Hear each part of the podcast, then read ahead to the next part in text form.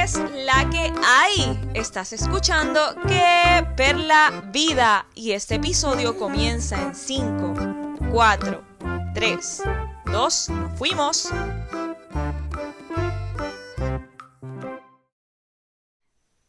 Este es el episodio 20 de mi podcast Que Perla Vida. Y mira, llegamos al episodio 20 en el 2020. Qué chulo, ¿ah?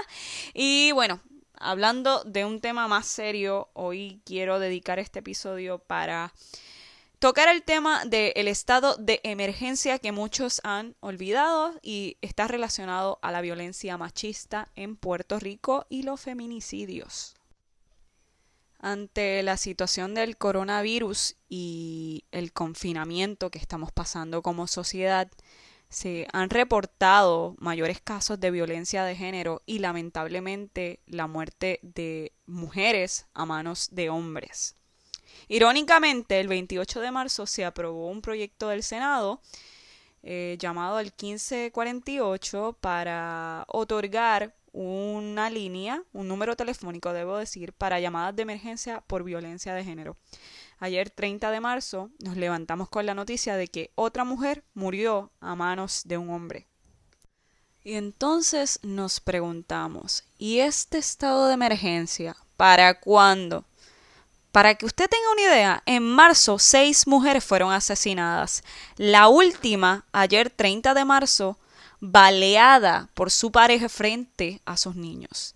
¿Y cuándo es que en Puerto Rico se va a priorizar que a la mujer se le está matando, que se debe declarar un estado de emergencia?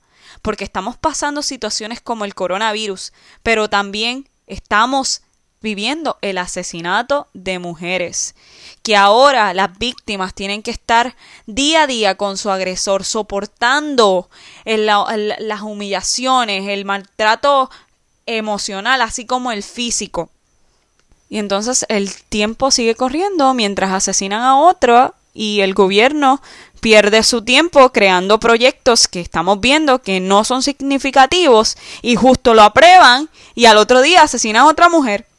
Quien no sienta frustración, que se sienta decepcionado de la respuesta gubernamental ante la matanza de mujeres, ante los feminicidios, es porque es cómplice de este estado de emergencia.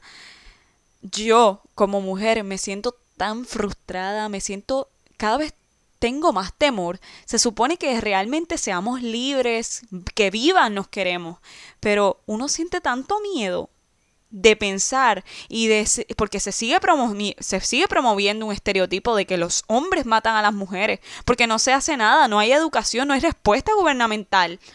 Y más triste es saber que el gobierno, que es incompetente, tiene entre sus manos este tema y posiblemente lo va o lo está ya manejando igual de mal que todo lo que tiene a su disposición.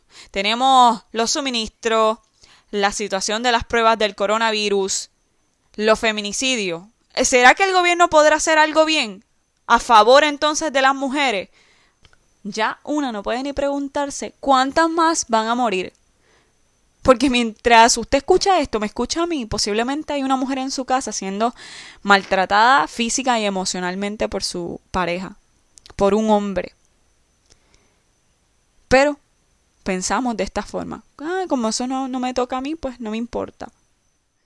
Ah, pero también tenemos los comentarios que, que siempre apuntan a que la víctima debe salir de la situación los escuchas diciendo, no, pero es que si ella está en una relación así, pues que salga, está en sus manos.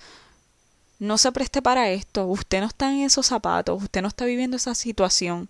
Nunca, nunca, nunca se puede culpar a la persona que está sufriendo la violencia. La víctima nunca, nunca tiene la culpa. Es como prestarse a decir, no, fue que él le dio una bofetada porque ella se fue a las 12 de la madrugada con su amiga. ¿Es en serio? Gobierno, ¿y este estado de emergencia para cuándo? Cuarentena para el coronavirus y para la violencia de género. Vivas nos queremos. Vivas nos queremos. Hasta la próxima, Corillo.